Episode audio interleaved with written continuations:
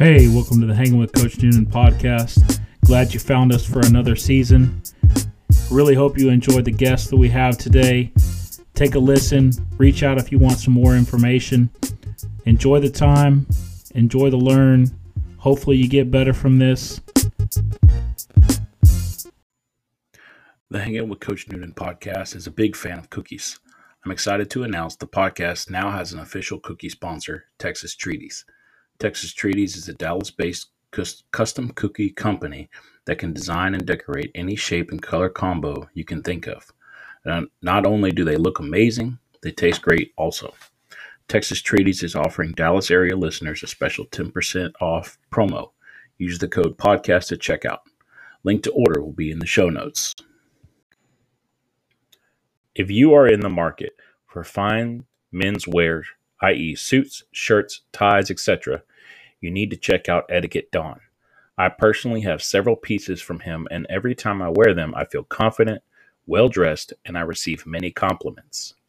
Etiquette Don is a truly custom apparel company that will have you look, looking like a sharp dressed man. Check out www.etiquettedonCustomApparel.com for more information. Make sure to follow them on Instagram and TikTok at Etiquette Don as well. All coaches have their go to drink for waking up and getting their energy boosted. For me, that's coffee. I prefer black coffee, so that means buying high quality beans so that I can grind and brew them at home and enjoy my cups of happiness. Viking Coffee is my go to company for a monthly subscription of great variety of beans that produce excellent cups time after time. Podcast listeners, use the code Coffee with Noonan, all one word, for a 10% discount off. Check out www.vikingcoffeeco.com for more details and to order the official coffee of the Hanging with Coach Noonan podcast. Drink coffee, work hard. In this episode, I sit and talk with some brilliant minds in the world of football strength and conditioning. I talk with Director of Strength Conditioning at Denton Guyer High School, Kyle Keese, Athletic Performance Director at Azle High School, Monty Sparkman, and athletic director and head football coach at Millsap High School, Jake Johnson. We talk about what in season lifting might look like at a variety of classification levels, how to program for the subvarsities, lifting on game day, and more. The 2021 THSCA Coaching Convention will be July 18th through 20th in San Antonio, Texas. Kyle Keese will be speaking on July 18th. Highly encourage everyone to go check that out. Also, the NHSSCA Texas conference will be on Saturday, July 17th in New Braunfels. Check that out as well. On today's episode of the Hanging with Coach Noonan podcast, featuring three bald guys and Kyle Keese, we're here to talk about uh, strength training and programming coming into this fall football season and beyond. I'm joined by some amazing guests uh, Coach Monty Sparkman, Coach Kyle Keese, and Coach Jacob Johnson. Gentlemen, good afternoon. Welcome to the podcast. Uh, Monty, this is your second time around. I'm finally able to get Kyle on, and I've been hearing a lot of great things about you, Coach Johnson. So I'm excited to uh, to have you on the show, and and uh, thank Monty for uh, hooking me up with you to to get you on. So, Coach Johnson, I'll start with you. If you'll uh, introduce yourself to the to the listeners, and you know, tell us who you are, where you're at, what you're doing, and uh, anything else you want to add in. Uh, first of all, I, I, appreciate you extending this opportunity out here to, to us and to our program. We're kind of out in the boondocks, so you know we get looked over a lot. So thank you for for giving us this chance. But I'm the athletic director and head football coach at Millsap High School. I've been out here for six years, and uh, uh, as far as what we're doing out here, man, everything everything we do here in Millsap uh, we try to hang our hat on on maximizing what we have through our performance program, and uh, you know we, we feel like we do a pretty good job of it. But obviously, be around uh, guys like y'all, I'm looking forward to learning some more today myself. Awesome. All right, Monty, if you'll uh, tell it, tell it those the few that don't know who you are. well, uh, yeah. Hey, first off, thanks thanks again for having me back, uh, Peter. means a lot. Uh, you know, I'm always very humbled when I get asked to kind of talk about what we do. Uh, I'm also even more humbled because I feel like you've got two amazing uh, coaches on here with Jake and Kyle, and, and, it's not very often that that that I feel like I'm in their shadows. I know they're they're shaking their heads right now, but they're two two excellent excellent men uh, who I look up to and learn and uh, learn from. But but yeah, my name is Monty Sparkman. I am the uh, the the new head coach for athletic performance at uh, Azle High School, and uh, it, it's a new position, and uh, so excited, uh, so so thankful for the opportunity opportunity uh, that's been given to me there. They're doing some amazing things in Azle. Uh, you know, we're we're fixing to open up a brand new facility, and uh, it's it it's been nothing but class from everybody uh, that I and uh, I think it's going to be a, a, a uh, phenomenal experience and and uh, yeah, I'm just excited to get rolling. Absolutely, man. Looking forward to uh, to seeing the good stuff that you do over there. And last but certainly not least, uh, the man, the myth, the legend, Mr. Kyle Keese.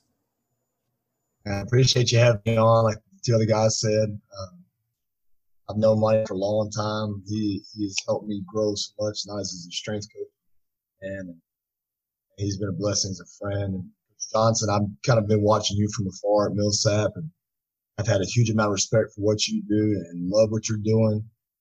Hope we learn a lot from you. I'm sorry, I know where I'm from. So uh, I've been at Denton Guyer since 2006. Uh, strength conditioning, coach football, linebacker coach, 2013. Awesome. Oh, like I, I said in the intro, we're going to talk about in-season programming coming up for this fall.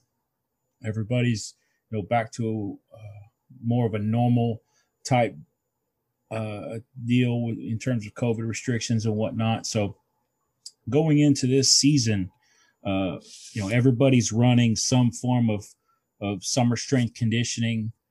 So you know that the majority of your kids are probably going to come in significantly better than they were a year ago at this time, right? Uh, the the apprehensions uh, in regarding the pandemic and everything have have certainly lessened. Um, so my first question is your mindset going into this pro into programming for this fall where has where is it currently based on where you're at and how much of it has either gone back to two years ago in terms of what you want to do or has it really kind of moved in a very different direction in comparison to two years ago we'll start with uh monty yeah. So, you know, like we talked about, uh, I'll be at, at a brand new uh, position. And, and so in season training, you know, that's, that's the time of the year where you really want to try to minimize anything exotic or anything new. Uh, you know, obviously the main focus of that time is, is sport performance and so, with me being at, at the new spot, I'm really going to have to be cognizant of what I program and how I program it because I don't want the focus to be learning new things in the weight room. They're already going to have a tactical component and a technical component to their sport. And I don't want to add a third component of, oh, now we're learning new things in the weight room. And so my job during that time is really going to be to to piggyback on some of the things that were done over the summer and then use those tools to uh, continue to to foster those those abilities and adaptations that we want in season. And so um, that's going to be the biggest focus is is is how can I use the skills and tools that they already have to continue to develop them in a new environment, in a new room, uh, with a new coach, uh, while all the while keeping sport performance uh, at the forefront. So uh, that's that's going to be my task uh, going into fall. Oh, Kyle, what, what, what are your thoughts? Of go along with, what Monty was saying. You got to kind of think ahead of what you're going to do during end season. When you introduce the end season training to them, that it's not a huge surprise to them getting used to stuff, and then their bodies adapting to what you're giving them. So uh, I'm kind of adjusting right now where we want to be in in season, the exercise that we want to use. I don't want to introduce too much and be too much for when the season starts. You know, something different this year than I've had in the past is we're working with a new weight room. So uh, there's some new things in the weight room we're going to be using a little different. Uh, you still have your basic movements you're always going to use, uh, but we got a little more towards our disposal. There's some things that we're learning we have the ability to use in the weight room that we can use during this season. Just, just not taking too much away from the season. And Coach Johnson? Yeah, I may um, I may back up and address what you said at first about about the difference in the summer and leading into the season because I'll be honest with you that I learned a lot last summer. Uh, you know, everybody uh, Monty said it over and over, and you, you saw it all the time. Don't burn the steak. Don't burn the steak. Those kids hadn't done anything for two or three months. Man, I looking back on it, last year we played fast and we, we played we played hard and it's some of the fastest we've ever played. And it was probably the easy, I say easiest, simplest we've ever had for our summer edge program in terms of the workload we gave the kids. And uh, coming into this summer, I, to my fault, I, I referred back to two years ago to what we normally do in the edge, you know, and we're we're rocking and rolling and we're pushing. And we came out of that first week of edge, especially my cross my cross country kids. They'll come up and run cross country in the morning and then come over to the edge. And I even called Monty. I said, man, those kids are sore. They're too sore. You know, I talked to some of the more mature kids, uh, kids who know the difference in being too sore and just a little sore from training. And they were like, Coach, we're, we're pretty sore in our, our workouts. We're not we're not running at the pace we need to.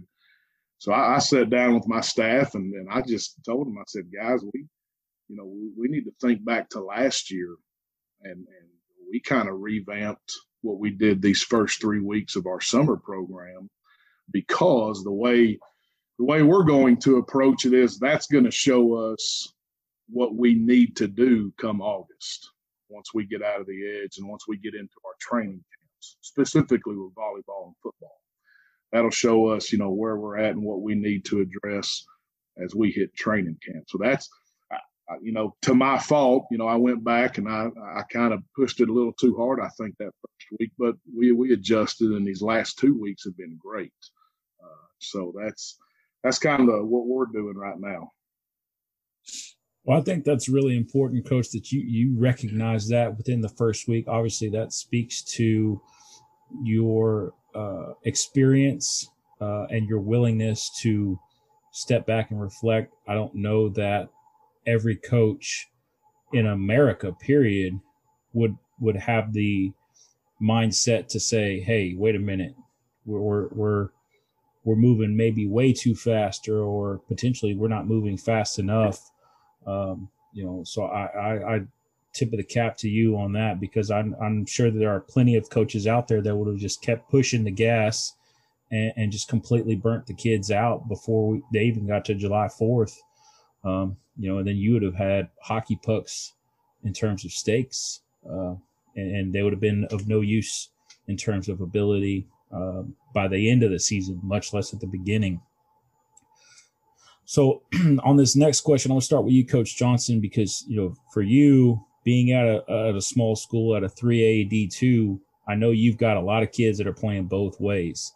Um, so, when you approach the programming standpoint, how much of that plays into it? Because these other guys, they've got a, a, few more kids at their disposal. Um, so in terms of their workload and capacity, they're still mindful. Uh, but you know, I feel like for you, it's a little bit different um, because kids are going to get a little bit extra in practice compared to uh, some of the other schools that we're at.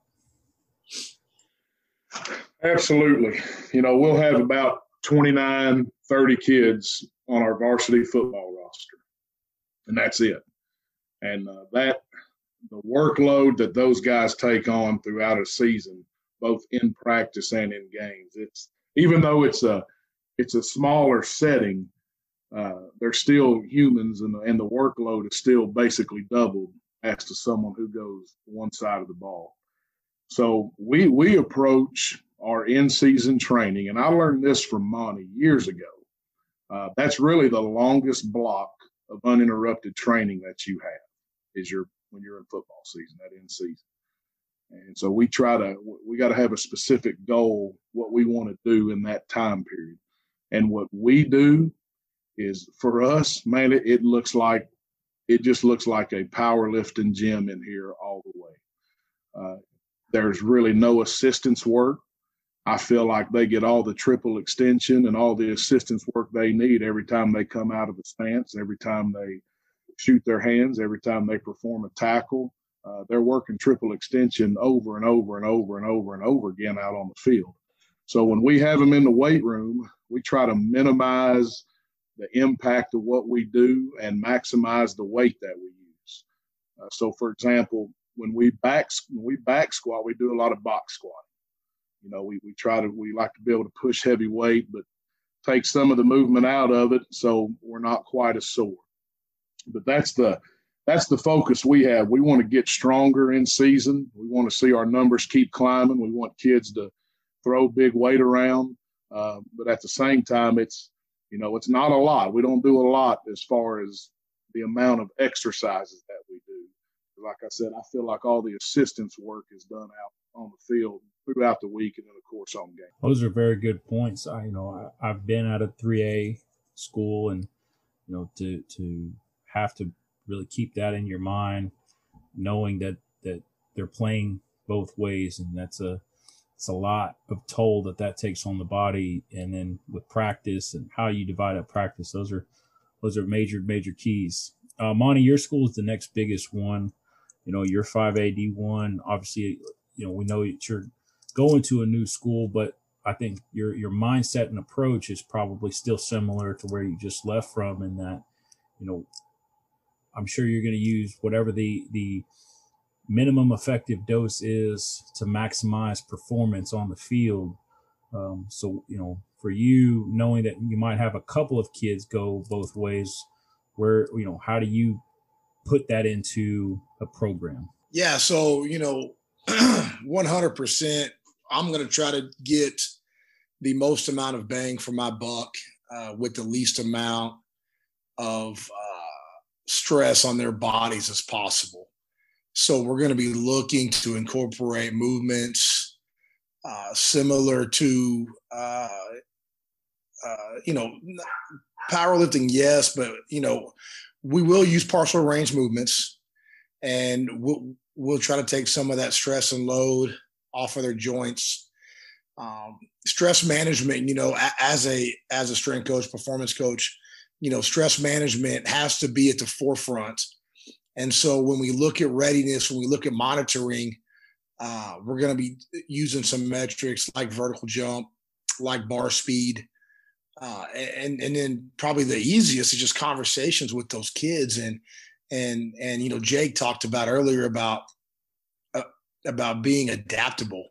And you know that's that's one of the, the the number one qualities that we have to be as as strength coaches, but coaches in general is is you know we're going to write out this plan and and we're going to plan out the season, but that might go out the window after the second or third week for whatever reason. Maybe it's an injury, maybe it's uh, you know a pandemic. You know there, there's there, there's several different things that that that could uh, play into the decision making process of what that program looks like. Now, something that I am excited about with regards to volume is this year is probably going to be for me the lowest amount of volume that we've ever done with our main movements. And I'm talking, you know, squatting movements and pressing movements. Our Olympic variations probably won't change a whole lot from a, from a volume standpoint.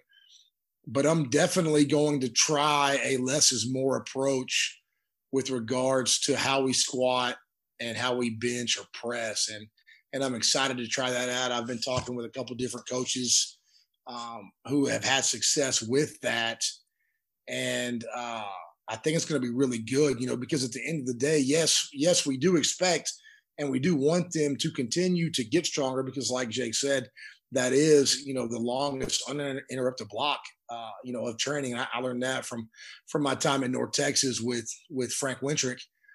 Uh, but we're going to try to do it in a manner that is minimal effective dose and and and and so we're going to do that also while monitoring uh, the impact that it has on our body you know we have to maximize recovery we have to maximize um, that component because you know it, it's not necessarily how hard you're training it's it's it's what you're what you can recover from. And so that might be a long-winded answer, but but for us, it's going to be lower volume, higher intensity, quality work. You know, something else Jake touched on is is they are getting a lot of high velocity, high triple extension movements during their sport. So we don't necessarily have to do those in the weight room. You know, when you talk about force velocity curve and and and and you talking about spending time at, at both ends, they're getting that that high dynamic work in their sport. So it makes sense in the weight room to touch on those lower speeds um, and and and higher mass movements because they may not be getting that during their sport. So so that's what we're going to try to do uh, this fall. Very nice. Very true. Very true. Kyle, what are your biggest thing? You know, uh, the top priority is playing the sport. You don't want to take away from that. So, like kind of what Monty said, having that communication, having the relationship with kids and communicate with them and kind of seeing where they're at, uh, make modifications when we need to. From a programming standpoint, you know, it's not intensity, it's volume. Overdoing volume, havoc on them. So you gotta do what you can to just do a little bit, not a whole lot. You know, if a kid comes in, he's pretty beat up. You know, if we're doing a squat pattern that day, make modifications in the way that you squat. It may be uh, fullbacks just worn out, going to belt squat for and return next week, see how he feels. Um, belt squats, you know, you modify the box squats, variation, going from blocks versus the floor. Um, younger cats, we use APRE. Uh, with them, I, I kind of want to build up a little bit more, be a little more intense with them. So we'll do test set and a bonus set with them and with our older kids. I don't like using that type of volume with them, so I kind of base it off the Pelton chart. It's just a guide.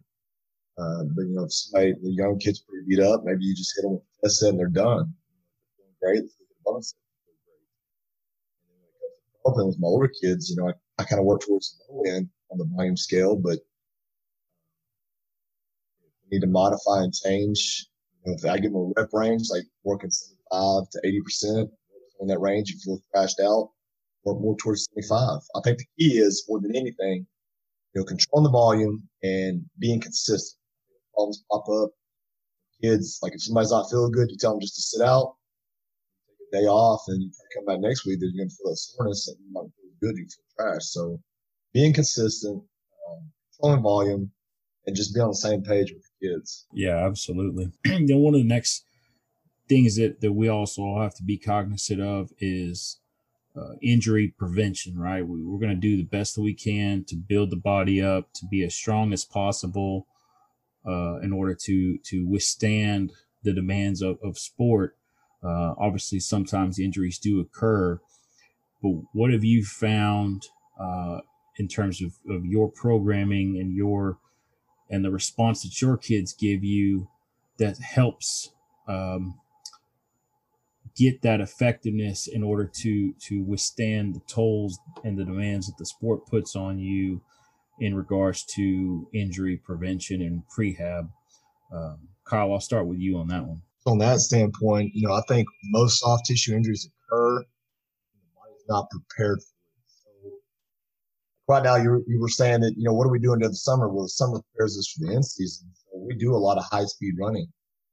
And I think where you have a lot of hamstring issues uh, during the season is you neglect the top end work. You know, you're going to have field athletes. They're not going to run like track. I don't expect them to have just outstanding form, top end form, but I'm going to basic mechanics so that they are prepared to hit high speeds and they're exposed to them. So it's not a surprise when they hit top end in season and, and then they're prepared for the, the intensities. Um, I think it's also being smart about slow cooking the volume on the field. Um, kind of have a general idea of kind of what your practices look like during the when the fall camp hits and know, kind of the demands that they're going to go through. So kind of slowly inducing volume on the field and, and prepare them for that. Uh, you know, I don't I don't treat still kids and, and linemen the same when it comes to conditioning. Is going to run a lot more than linemen. They're going to do a lot of uh, sled work. So one day they may be sleds, and one day they might do a light sleds. I don't I don't see really any point. I have the ability to use sleds, why not use them? Prepare them end of the sport. That's the biggest thing to uh, sled on And then another thing is is constantly working on uh, range of motion, being strong and all sorts of ranges of motion. You know, stuck in just one movement plane, and not prepare them to be strong in a deep fall. You know, because you don't know what demands are on the, on the field. Well, I agree with you 100, percent man. I'm I'm almost of the mindset to uh to use a little bit more sleds, uh, particularly with our big guys. Um, you know, definitely add in potentially even a little bit more before summer's out. But um, Monty, you want to piggyback or, or, or kind of pick up the baton in regards to you know what you see has been beneficial for that prehab side of things, and then you know going into the season, how we maintain um, the the body in order to withstand the demands of a long season? Yeah, you know, so obviously Kyle talked about using your summer uh, as a vehicle to help, uh, you know, uh, train and, and and individualize that prescription uh, to those athletes. You know, yeah, I mean, you shouldn't you shouldn't be training your skill athletes the same way you're training your bigs. Now, maybe there's there's a, a resource component to that, or maybe there's a knowledge component to that. Um, you know, uh, but but that's what you need to be looking at is you know how can you help them mimic uh, and enhance what they do on the field. You know, um, so that obviously plays into injury prevention. You know, I was just talking with one of our with one of our coaches this morning uh, with regards to speed and how we have to, as a program, continue to inject high velocity sprinting year round, including in season, because that's when, if you're going to have a hamstring injury, and maybe not every time, but most times, it's going to be due to the athlete not being uh, not being used to that velocity you know and, and so and so if we know that as performance coach, coaches if we know that as sport coaches, you know, we have to model our practices and we have to make our practices mimic demands of the game. And, and, and so you have to touch on those speeds. So that's one way. Uh, the other way that we will address those those prehab uh, situations, uh, for example, with the posterior shoulder, we're going to do a lot of pulling before we even start to train. So, for example, most of our sessions will begin with some type of body row, some, some type of chin up, some type of pull up. That way, we get that volume on the front end. And you say, well, why do you do that? That's different from maybe what the academics tell you. The, the biggest reason is if it gets put in the end, a lot of time it gets cut out, you know, because you run out of time or something else comes up. Uh, you know so so we're going to address that and attack that on the front end to piggyback on, on on what kyle said with regards to full range of motion. We're we're going to pair. Maybe we are doing a partial range movement like a hang power snatch a snatch pull. We might pair that with a body weight overhead squat, full range of motion. So that athlete still gets that that full range stimulus, but it's not um, adding stress to the body. And so we're going to pair those full range motions, full range movements with our partial range of motion exercises. So we're able to, to, to still touch on that, but not um, add stress, if that makes sense. And, and so that's where the volume comes in with, with, with, with our program. You're, you're not going to have the volume in the main compound movement, but where you're going to see volume and and and that's kind of the the the art of it all is when to load that when to push that when to pull back on that but that's going to be in our quote unquote accessory movements that are going to address you know the ankles the knees the low back shoulders you know that's where we're going to get that volume. That's where we're going to get that injury prevention piece through that not through uh, compound movements. So that that's how we're going to do it. Yeah, I love the point about um, you know putting those pulling movements at the front end. Um, you know, I know I think you and I have talked about it just on our own personal training, and you know, I still trying to do this whole thing where I'm to get be able to pull my fat ass up do a pull up. But if I don't do it at the beginning, I don't. I tend to cut it out at the end. So, you know, prioritizing what you care about most, um, and what you're willing to cut back or cut out depending on time certainly is is important. You know, Coach Johnson, you know, everybody hates injuries, but you know, when it comes to the small schools, one or two injuries is a massive, massive blow. Uh, it's harder to withstand comparative to to the five A, six A's, depending on who gets injured for those guys. Um, so for you, you know, how, how do you guys combat, you know, in season uh, injury prevention uh, in regards to the programming side of things? Well, I'll tell you something that's funny at first. Monty had hit on the, the bigs and the skill. Uh, what do you do when your starting center is also your starting jumbo quarterback?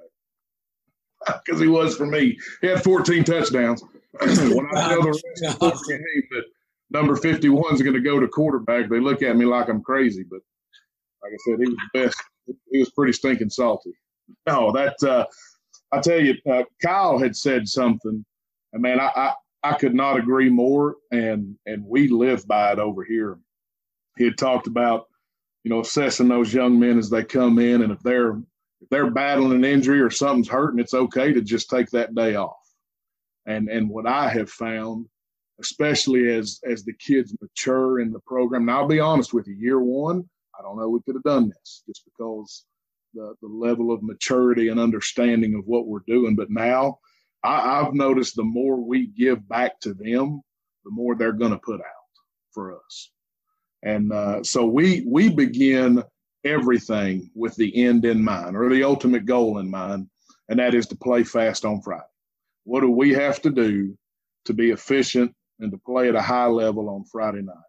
So one of the things we do to be proactive about it is we schedule in uh, recovery work in our and i'm looking at this from a head football coach perspective within the football practice schedule I, have no problem taking 15 20 minutes away from a group session or from individual time and we go and we use that to, to get everybody on the pvc pipes and roll out or to do a little more mobility work or cut practice short and, and ice baths for everybody or contrast showers.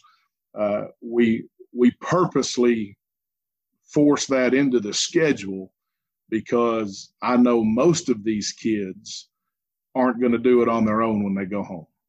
They're going to go home and they're going to go home. Some of them will, but not all of them. And we need all of them.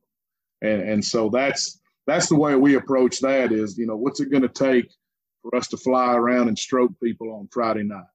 And like I said, I, I, have found that the more we take care of them throughout the week, I mean, we get our work in, don't get me wrong, but there's that level of maturity and understanding from the athletes that this this is all to get our bodies get the pump prime for Friday night.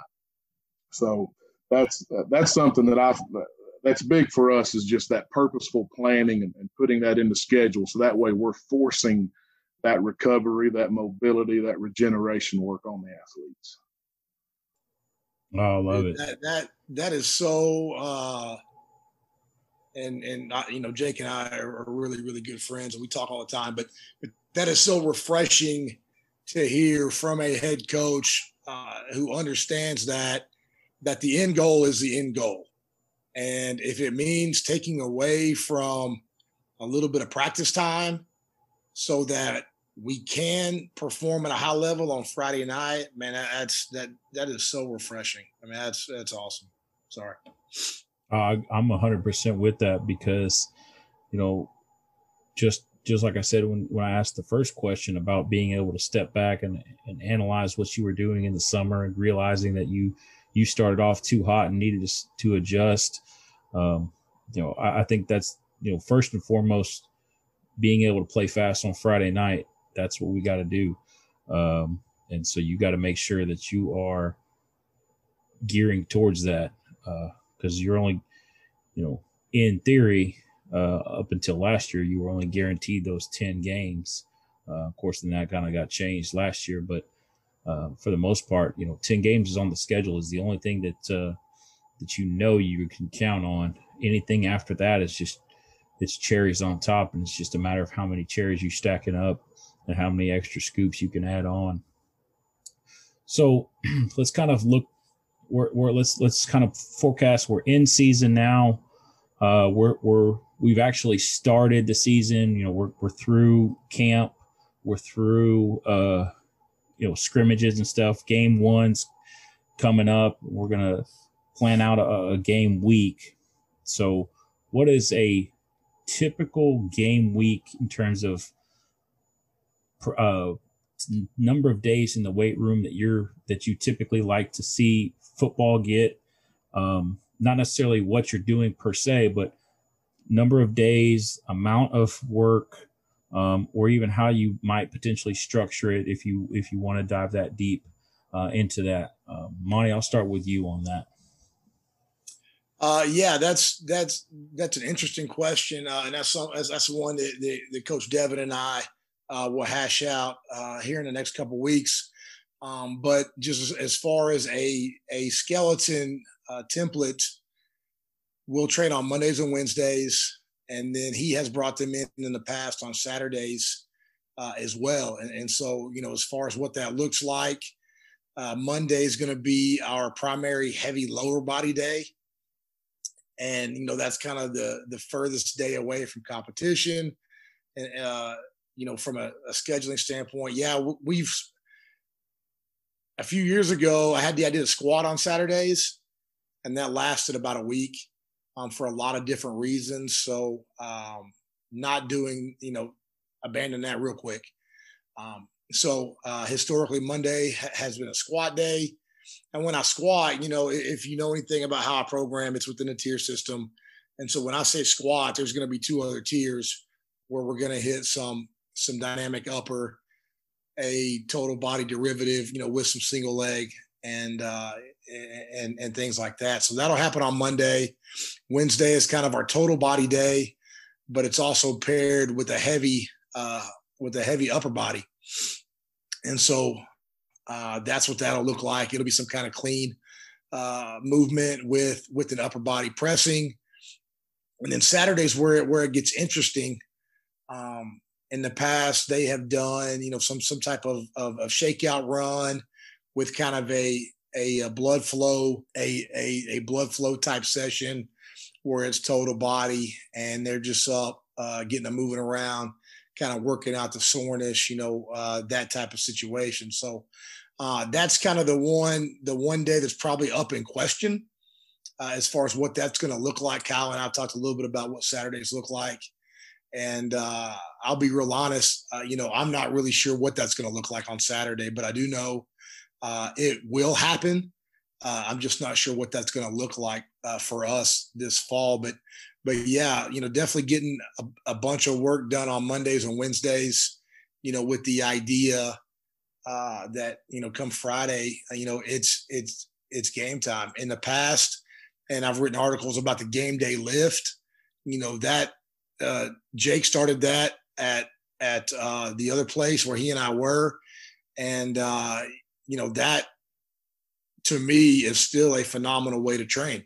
I don't know that we can do that at the new place for a few different reasons. So so so that will be different. Um, you know, but then you know you talk about you throw that in when I that's four days a week. You know that might that's probably too much.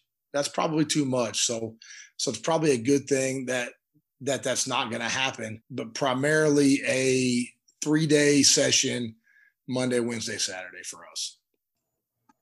Yeah, Kyle, how are you? How are you looking at your weeks? And you know, if you wanted to to go ahead and since Monty already looked ahead to the next question, uh, game day lifting.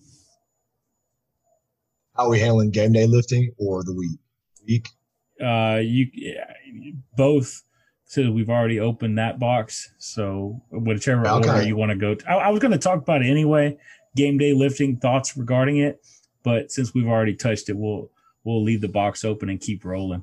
Okay, I'll kind of kind of build off what Monty said. We're very similar. Uh, we've talked about this several times, but you know, I hear a lot of people I always think about what's the first day from game day for us. It's it's Saturday, so heard a lot of people doing heavy lower body after a game, and me personally, if you play the game right, you're it's very physical sport. You feel like you're in a train wreck.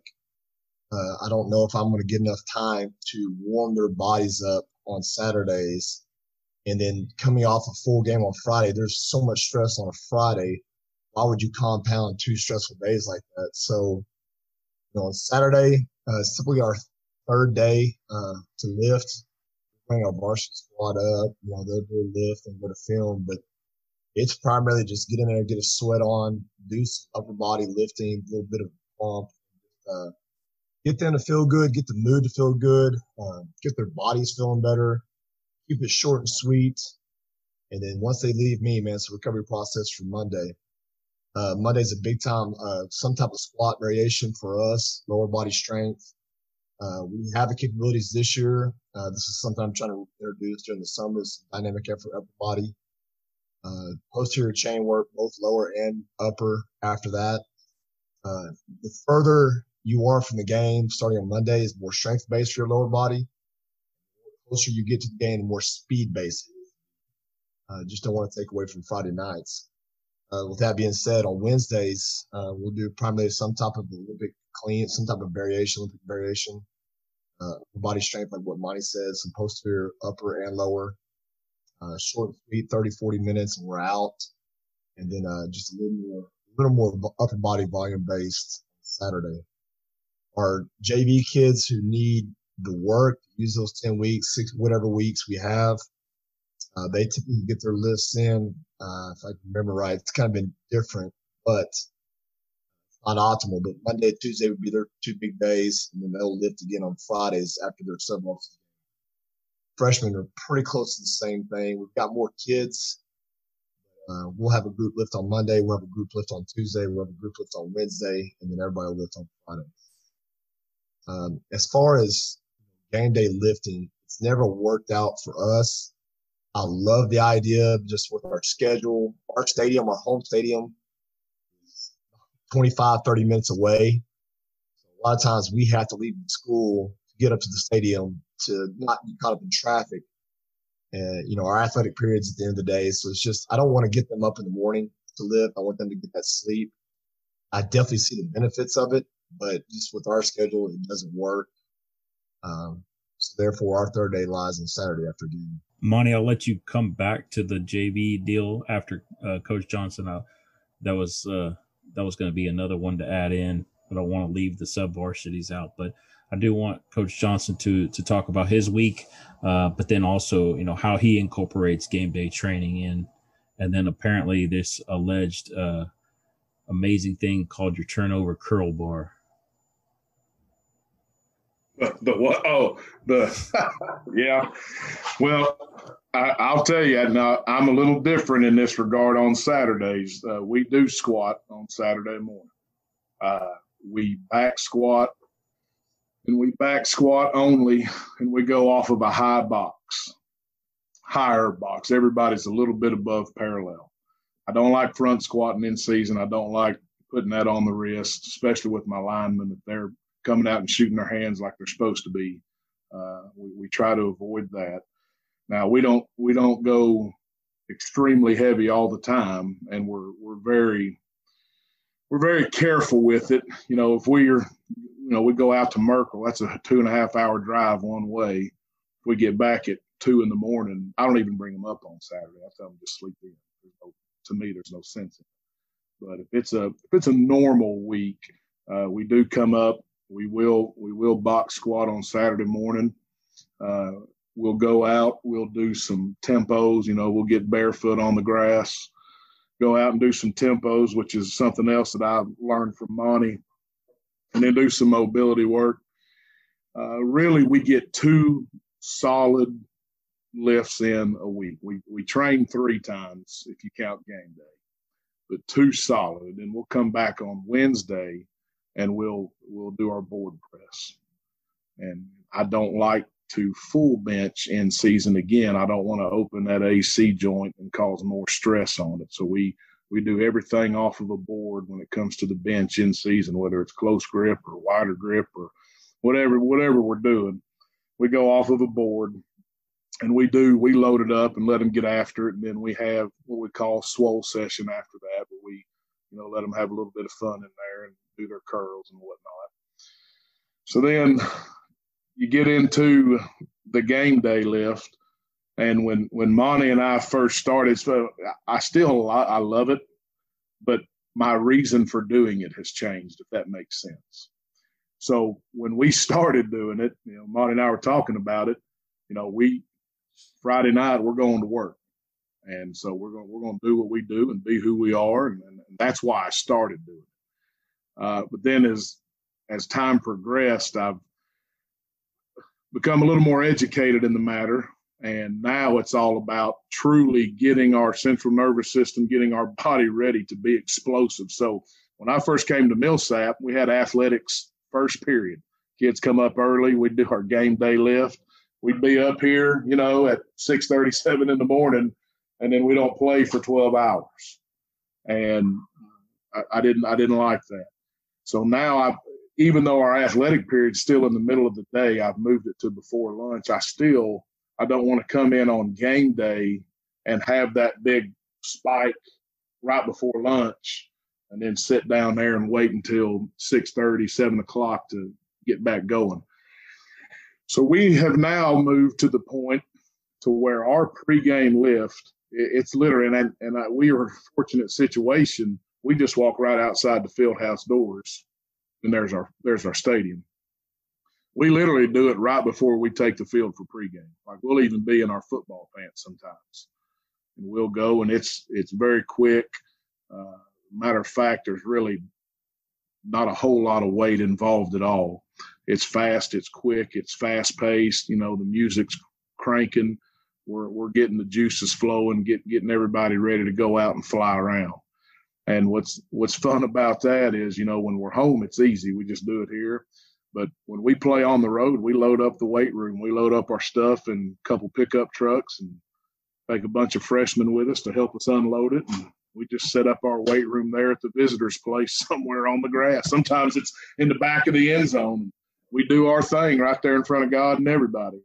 But you know, that's that's the mindset for me has progressed to it's it's not necessarily it's a it's a uh, work session. It's a, we're priming the pump. We're, we're, we're doing what we do. We're going to be who we are and we're going to do what we do. But the reasoning behind it has changed. And I, I have loved it ever since then uh, and loved it since I've moved it to literally that's, that's part of our pregame actually.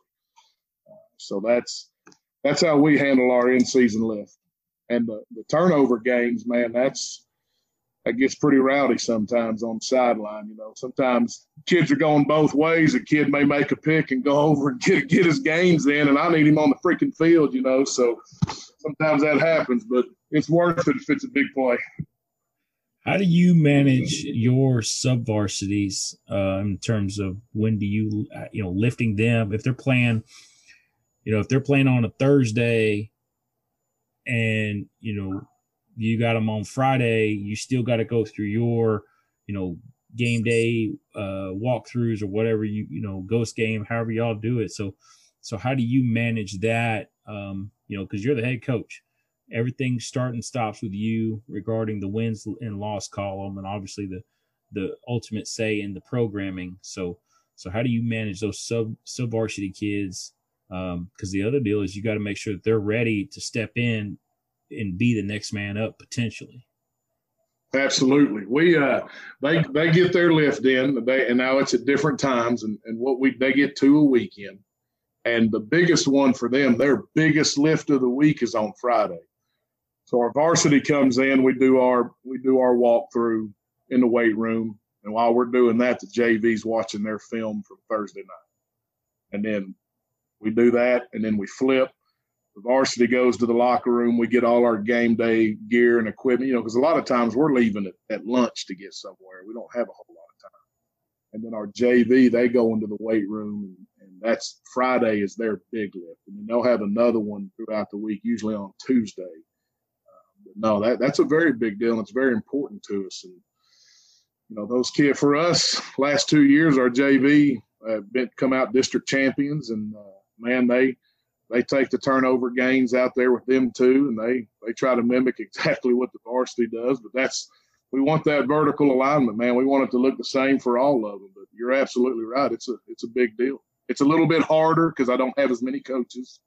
Uh, I've only got six high school coaches, but uh, I got great ones, and we find a way to get it done.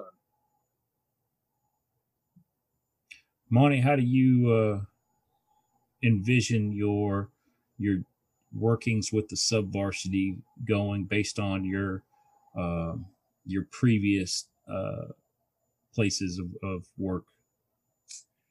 Yeah, so the way I envision it, and, and, and this may or may not fly, you know, so uh, we're gonna go ahead and put it out there. You know, that is a great time again for some serious development in the weight room.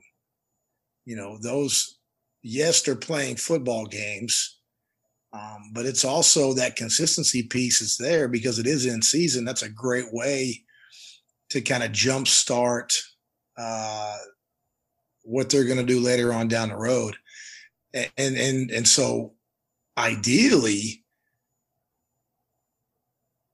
that becomes an extension of your off season. Now, yeah, I mean, we're not going to intentionally try to sabotage what they're doing on the field by the weight room, but we might get to go a little heavier. We might add a little bit more volume, you know, because again, they are sub varsity. Now, if it's a situation where all of a sudden a kid gets pulled up, well, then yeah, we're going to treat them, you know, like like the older guys. But I think that is a great opportunity to get those kids bigger, stronger, faster, while also enhancing what they do on the field and uh, you know allowing them to to play at their best as well. You know, so so what does that look like? You know, if if if the varsity trains on Monday and Wednesday, they might come in on a Tuesday, Friday type setup. And then we might try to sneak one more day in uh, whether it's a Saturday also or whether it's another day during the week, you know. Um, but ideally for the JV or, and and sub varsity, I'm talking freshmen also, three days a week would probably be ideal if if I had the opportunity uh, to to design that the way that I wanted to. It'd probably be three days a week, you know, where it does have a little more of a a off season feel. Like I said, the volumes would be a little bit higher. Um, and the intensity is going to be a little bit higher. But you got to understand too, those games are also aren't played at the level that that Friday night game is played. Does that make sense? So it may not be near, or it's not nearly as intensive on their bodies as it is on somebody throwing it around on Friday night. So that's the other piece uh, to that puzzle. Also, is that you know they're not going to have that that stress on them playing that sub varsity game. So so I think we can steal some developmental time uh, during the season. So, so yeah, ideally that's what it would look like. Kyle, I know you touched on, you know, when your guys in terms of the sub varsity would potentially lift, and I'll let you expand on that if you want to. Uh, but but I really want to ask you specifically, you know, where you're at. Those guys, um, you know, there, there's that pipeline to, to be on varsity at at Denton Guyer, and and you know some of those some of those sophomores and juniors may not see a lot of play time till they're seniors. So, you know, how do you how do you in, in, in maintain and encourage the environment in your weight room um, to align with what you know the head coach wants for the program uh, and keep those guys uh, motivated, engaged, especially if they're you know uh, a, a pretty talented sophomore, but you know maybe they're a junior on JV that's right on the bubble, um, and they just haven't they, have been outworked or uh, for whatever reason they're they're not on varsity in that moment in time. Well, I try to be the very beginning. I'm I'm up front with the kids. Uh, a lot of times I'll pull all those uprising sophomores and juniors up to a personal conversation as a group and then like I'm gonna be honest, like you're not getting as much playing time. There's no telling what the future is going to be like for you. But this time is uninterrupted, and we're going to take advantage of it. I'm going to push you a little bit harder than I'd push some of our guys to get more playing time uh, as much as we can. Yeah, and I try to I try to bring up some old stories that we've had in the past, and I'm sure everybody's the same stories. That you may count out, look at them as freshmen, like, boy, these kid's to play for. You. Look at him as a sophomore know where they're going to play for us. Even like junior, we've had kids like, man, this kid's wasting his time.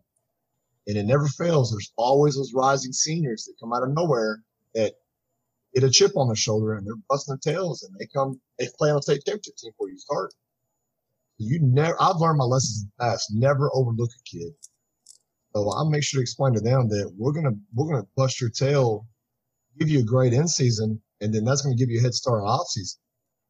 Uh, something that I've kind of used in our program is I kind of have we have individual cards for our kids for them to kind of see, you know, what percentage am I working at, what am I doing today, and I have it color coordinated based off kind of like playing time. So I have kids who are like red light players. They're the kids that get the most playing time.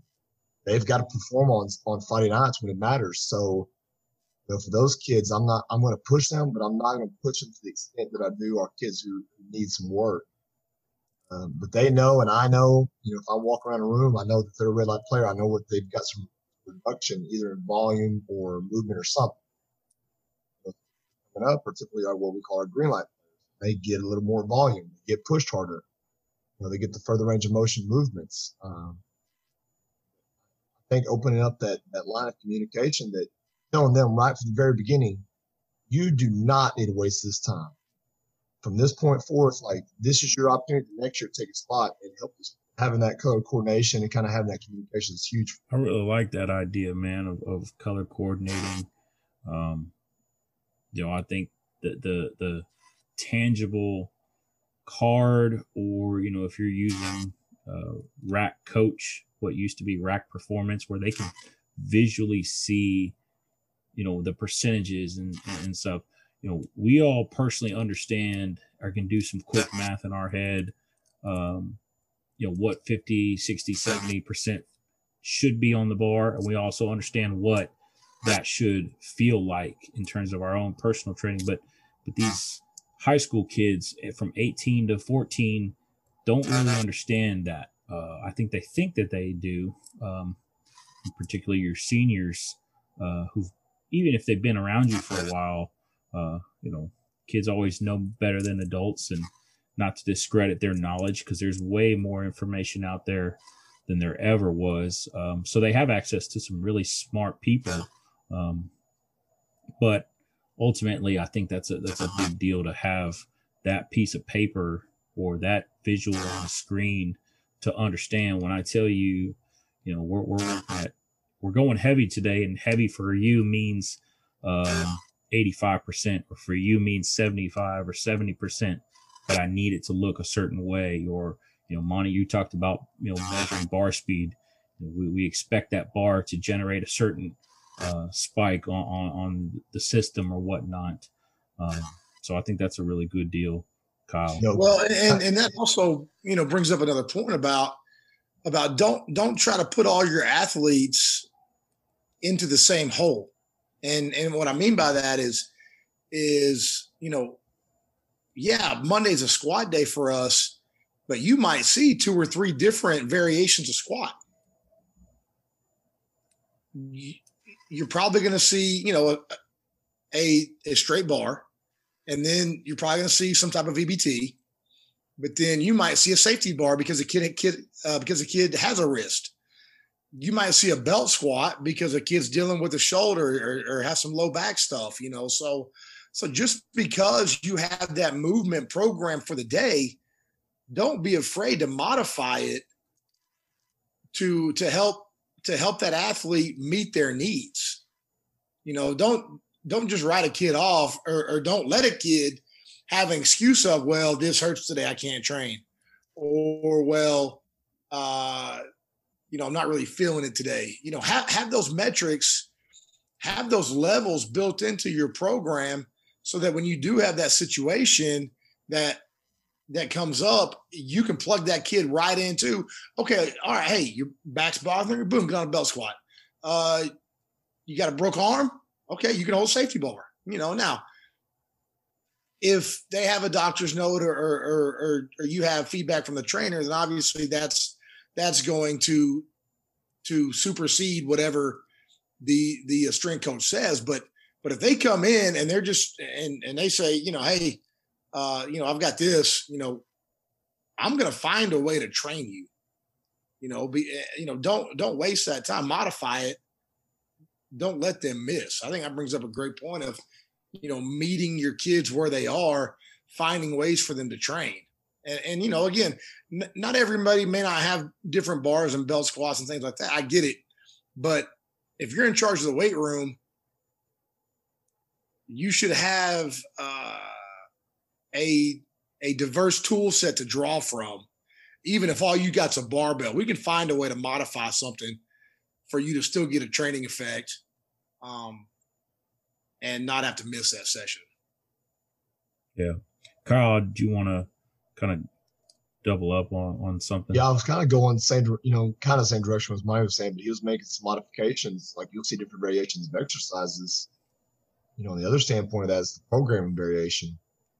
Uh, with a lot of our older players, you know, we'll go more linear based. Uh, you know, in season, especially for younger cats, percentages. I'm, I'm not big on percentages younger cats because percentages fluctuate so much one because they're becoming better lifters two because you know stressors or whatever we like using or i like using APRE for my younger cats and that kind of allows me to hone in day by day you know kind of where they're at versus forcing them to say hey we are doing 75 today well 75 today maybe 95 95% tomorrow whatever and uh, we just kind of regulate based on how they perform in their movements using program variation is another way that you can adapt for your younger cats and your older guys.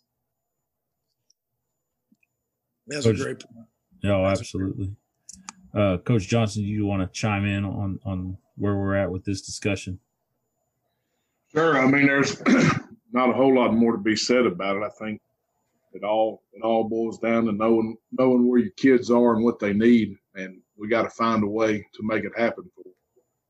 That's that that's our job at the end of the day is finding a way to get it done. Absolutely. We, we don't we don't have obviously um, we don't have a lot of those materials to make, but but you can. There's ways to get stuff done, and the more the more you creative you get with kids to help them get where they want to be, the more they appreciate it. Absolutely. One hundred percent. One hundred percent the last uh, we, we've kind of touched on this in a variety of different ways obviously the biggest number one thing in terms of the environment that we want to create in the weight room in regards to the culture of the program uh, starts first and foremost with the relationship building um, so so that's a given.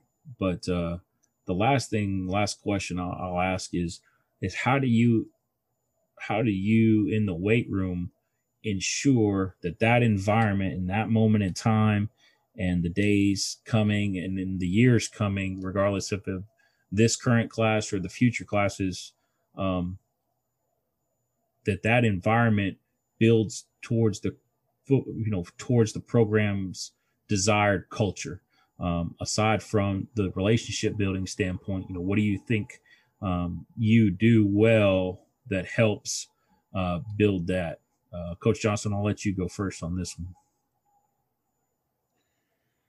just so I understand, are you speaking of just the, the culture that you're building within your performance program? Yes, sir. So so obviously okay. for you, you're you're you're unique in that you're the head football coach. So everything that you're doing is for your football program. But you know, when you're in the weight room, you're looking at it as in that moment in time, I'm, I'm in the weight room. I'm not necessarily looking at it as, hey, I'm head football coach. Um, you know, I want to make them better so how do you ensure that what you do in the weight room is going to feed what you're doing on the field? Sure. Uh, it's my belief, and it's been what I have observed and witnessed, especially since being here in this role, is whatever you push on the kids, that's what they're gonna that's what they're gonna grow into.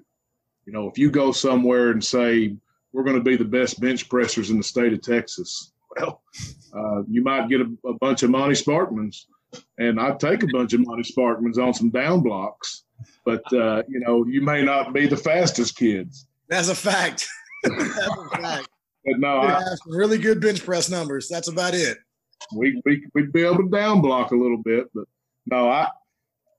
The biggest thing, and again, with my situation, I'm in junior high athletics. I can be with my sixth graders, and uh, you know, we're we're converting, pushing everything towards speed, uh, which for me, obviously, that's not my forte. But I'm I'm learning that you know that's yes, we have to be strong, of course, but it does us no good to be real big and strong. It does us no good to be fast if we can't translate it to the field. So we're we're pushing uh, speed with everything that we do. We're, we're pushing uh, the strength that comes with that, and then we try to set them up to use that in a competitive manner. Uh, there, there's different games that we do, different uh, I don't know if activities is the word competition challenges we do that what that forces them to get out on the field or in the gym, whatever it is, and to use whatever trade we're working that day in a competitive manner. Because at the end of the day, when it comes down to culture and building, whether it's your performance program, your football, basketball, baseball program. Uh, my big thing is not what you do, but it's how you do it. It's all about the how, and uh, that's what I tell my guys. And and so we we try to make sure that we we do everything you know five percent better than everybody else, and and we have to be able to take that and translate it onto the field or the court or the track, uh, or why are we doing it? So we, we try to set up those opportunities for, for our kids from the sixth grade. Really, I've, I've got my fifth graders coming up for Monday Night Football now.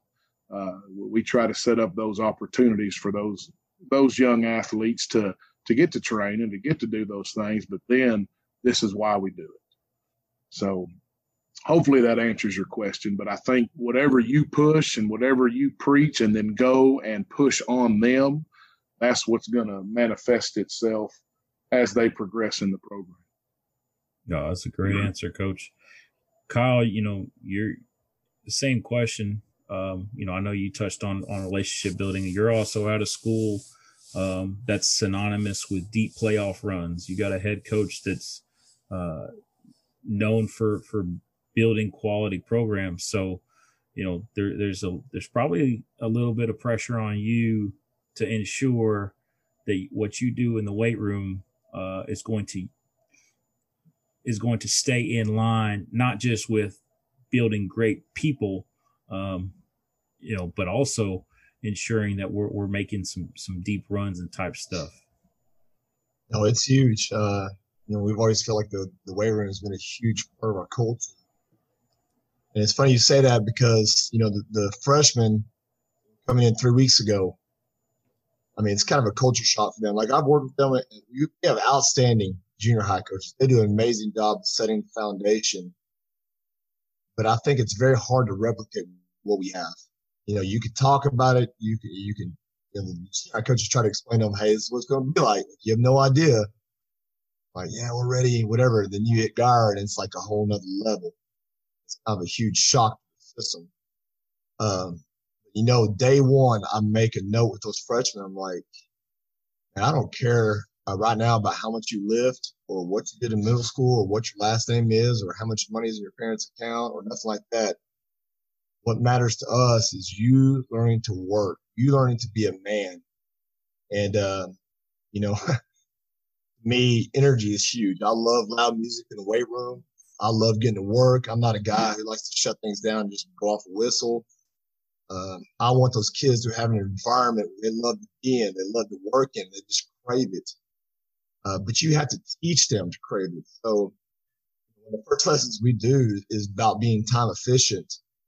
And we spend our first couple days, it drives the other coaches nuts, but we teach them how to break down the rack efficiently in a certain amount of time so that we have time to use that time for training. Uh, but we'll rehearse three or four times, you know, taking the bar down first, taking the crash bar down, you know, setting the bench to this height or setting the squat bar to this height. Um, and they, they don't get it at first. After a few days, I let them sit back and watch our older kids come through, and it's like a chaotic situation. It's it's loving and they see it like, man, I want to be that. You know, and having that rich history is another thing. Like, eventually, you know, the program's going to be in their hands. So there's pressure on them too. Like, we as coaches set the standard. Like, there's a certain way that we sleep. There's a certain way that we warm up. There's a certain way we do things it's not going to change. You're going to be a part of it or you're not. If you're a part of it, it's something special.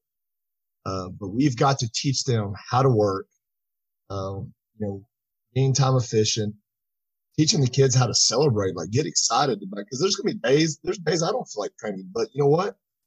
We're to roll. Like you, there's to be bad Fridays. Like you're to feel tired. You got to find a way to win on Friday nights. So my biggest thing to them is, you know, you may be having a bad day, but you better find a way to work and don't ruin it for somebody else. Don't try to ruin somebody with bad energy, bad body, bad body language. Um, you teach them how to, you know, move with a sense of urgency, have a great attitude, and, and ultimately leave the program in better hands than they found it. Oh, I love that, man. Monty, you're going to a new place. Um, you know, your your name in the state of Texas in regards to strength conditioning is is associated with with the freak factory and and you know moving moving big weight and pushing big numbers uh, but also developing you know good athletes so coming to a new place uh, obviously you got to work on building those relationships not just with the kids but with the coaches. Uh, but but what is it that, that you think that you'll be able to immediately do when you get in there with these kids and roll uh, in regards to build, making that weight room um, probably beyond the, the thought of, of what the head coach uh, was going to is bringing you in for. Yeah, you know, people sometimes overlook that creating a culture requires a process. You know, Kyle's been a Guyer, I don't know, 35 years, I think. Um, you know, Jake has been at Millsap six years, and I was at the other school for eight years. And so when you talk about creating a culture, that's not something that happens overnight. Uh, so, how do you initiate that? And before I talk about that, you've got two guys down here who are being very humble right now, but they're probably two of the best people that I know uh, with regards to creating their culture. Kyle, whether it's a graphic, whether it's how he presents a topic, you know, I mean, he just said that he takes training days to teach his kids how to set up the weight room.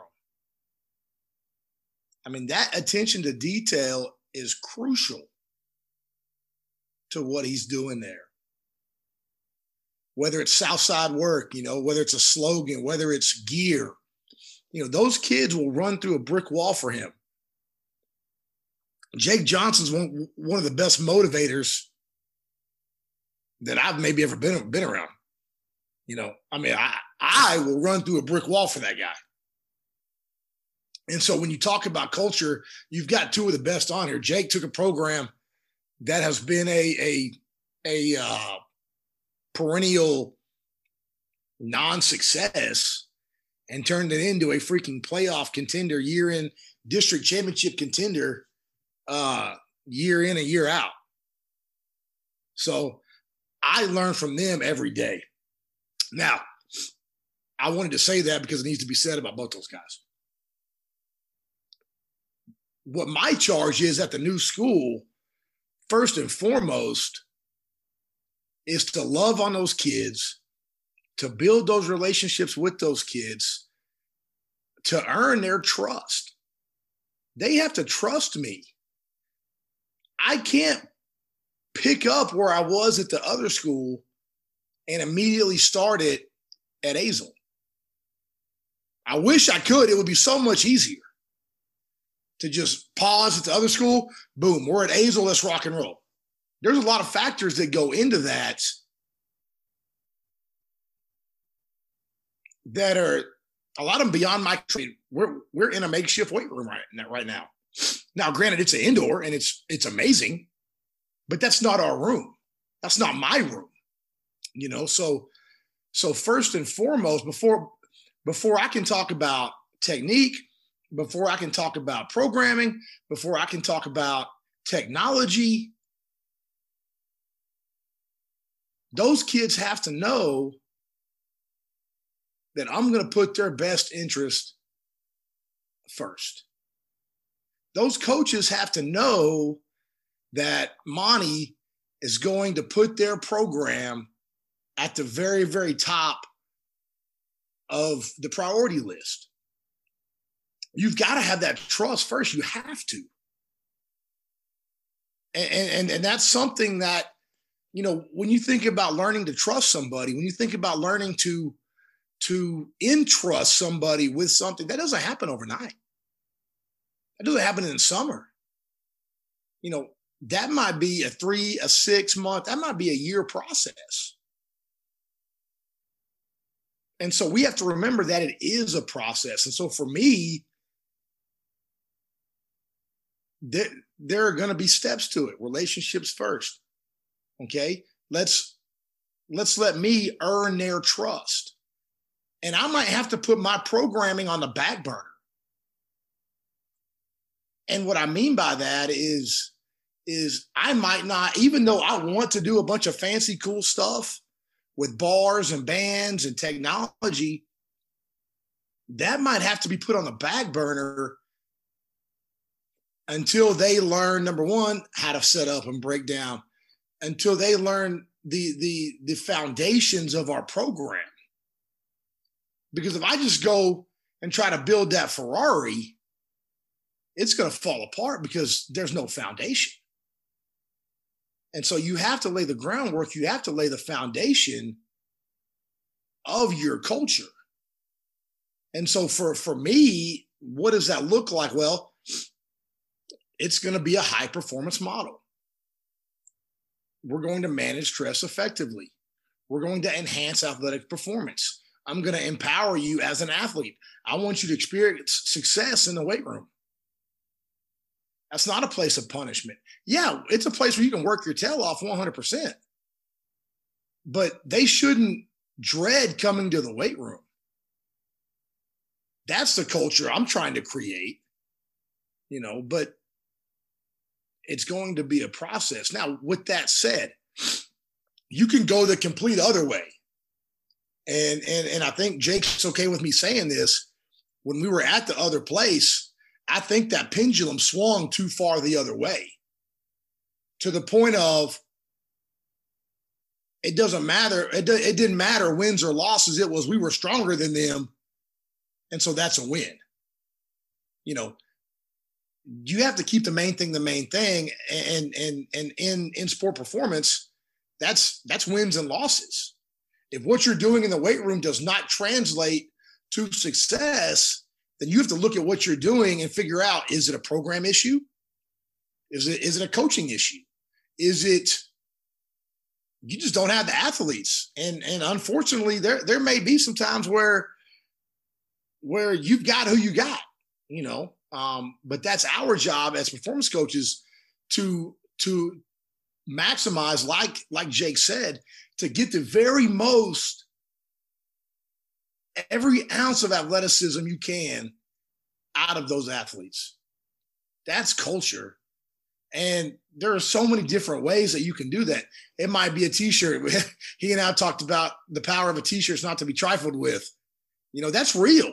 You hang a t-shirt out there, those, those kids, they will do just about anything for that t-shirt. It might be a bracelet, you know, um, it might be a protein bar. It might be, you know, hopefully sometimes it's just, hey, good job. You know, I'm yeah. proud of you today, man. I love you. I think you know, those, that, those those three culture. things right there. You know, that's culture, and, and, and and so that that's where I'm going, and and we'll get there, but I can't tell you when it's going to be. Hopefully, it's sooner than later. You know, or maybe I might not have a job. You know, we are talking about that today. Hey, if I screw this up, there's about 50 other guys, girls right in line to take this thing. You know, but but um but yeah, man, culture's powerful, you know, but but there is a process to it, and and uh, you know that that that needs to happen organically, I guess, too, is what I'm saying. You know, I mean, it, it has to be real. Like the kids have to know you're you're uh you're true. Like it's not an act. It's not a front. You know, so I don't know. Yeah, I'm not sure if I answered that or not, but that's just. Oh, you did you did. I, I I'm 100 percent with you. I don't think the like I love that you know the power of a T-shirt is not to be trifled with. I think that that works for adults too. Um, you know, uh, I, I think everybody enjoys enjoys that, but I think those last three phrases for anybody and everybody, um, you know, great job, proud of you, and love you. Those those three things carry way more weight than anything because you don't say those things just to say them.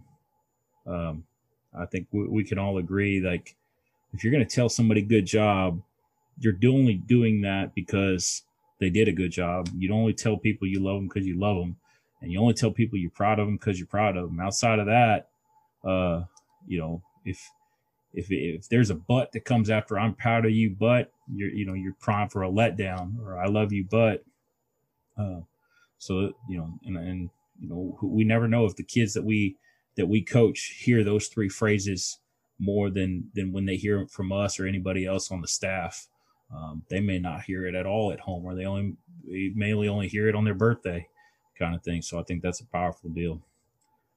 Well, gentlemen, it's been a great episode. I sincerely appreciate your time. Um, I'll, we'll go real quick around if you've got anything coming up that you want to plug or you know, if, the easiest best way for for people to get a hold of you i'm sure there'll be plenty of, of people out there wanting to uh, to pick your brains you know I, I didn't give much in the way of answers uh, because i only wanted to seek knowledge from you guys uh, so you know nobody cares what I know. Uh, I think they all care way more what you guys know, and I would agree with that. So, um, Kyle, I'll let you go first. Anything that you want to plug? The best way to get a hold of you, uh, aside from just going up to Denton Guyer and trying to steal your secrets in person. I don't know there's much secrets. If you look at our stuff, just look at what Monty does. I steal so much from that dude. Uh, it's been an honor to be on this. Uh, this is awesome. I love this stuff. You know, just constantly building a profession. Um, I think it's huge. This is something I've had to learn in the past is put your guard down, you know, put your pride to the side, reach out to people, try to learn what you can. Uh, like I said, I don't know. I can't tell you how much I've, I've used from Monty, bouncing off ideas off of him and getting better. Like I said, not as just a coach, person.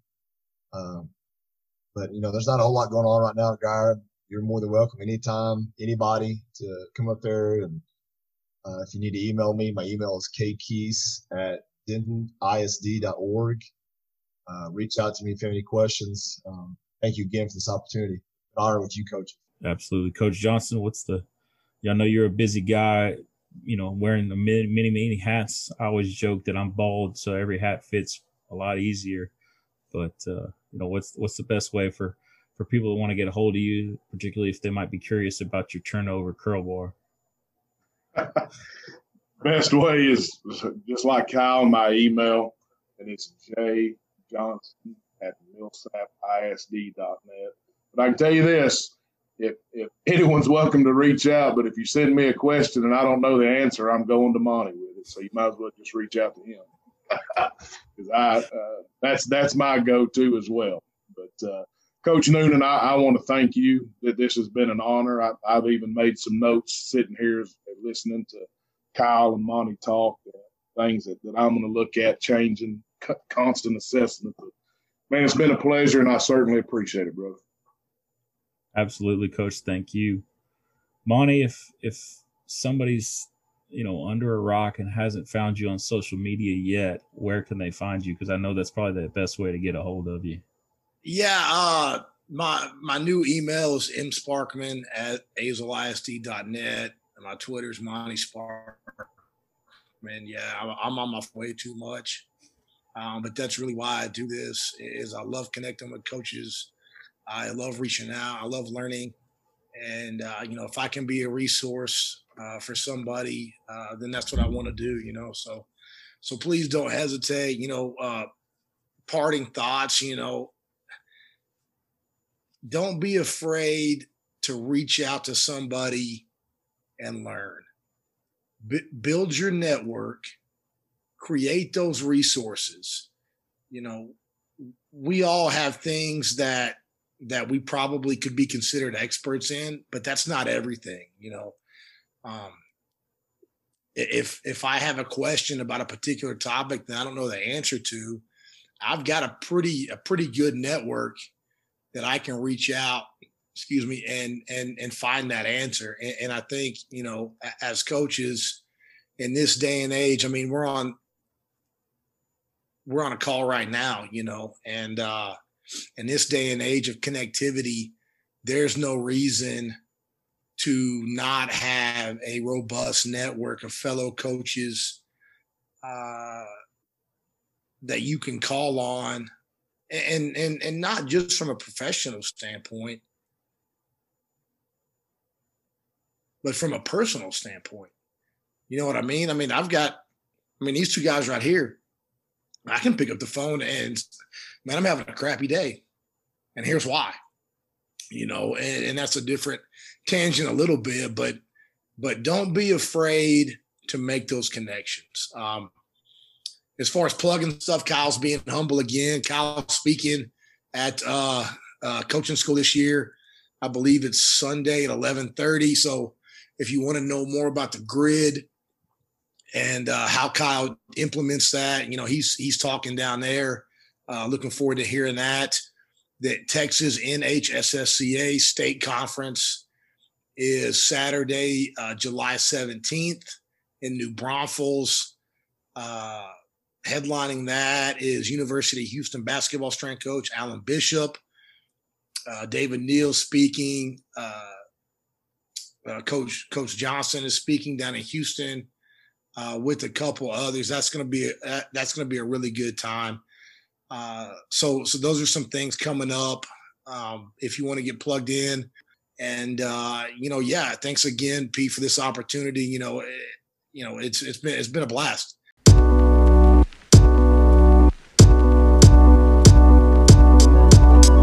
Thanks for checking out the podcast today. Really hope you enjoyed today's guest. Don't forget to leave a like and a review. We are on Spotify, Apple Podcast, Google Play Podcast, wherever you get your podcast fix from. Ratings and reviews really help us reach more viewers. Peace out. Have a nice day. Be the change you want to see in the world.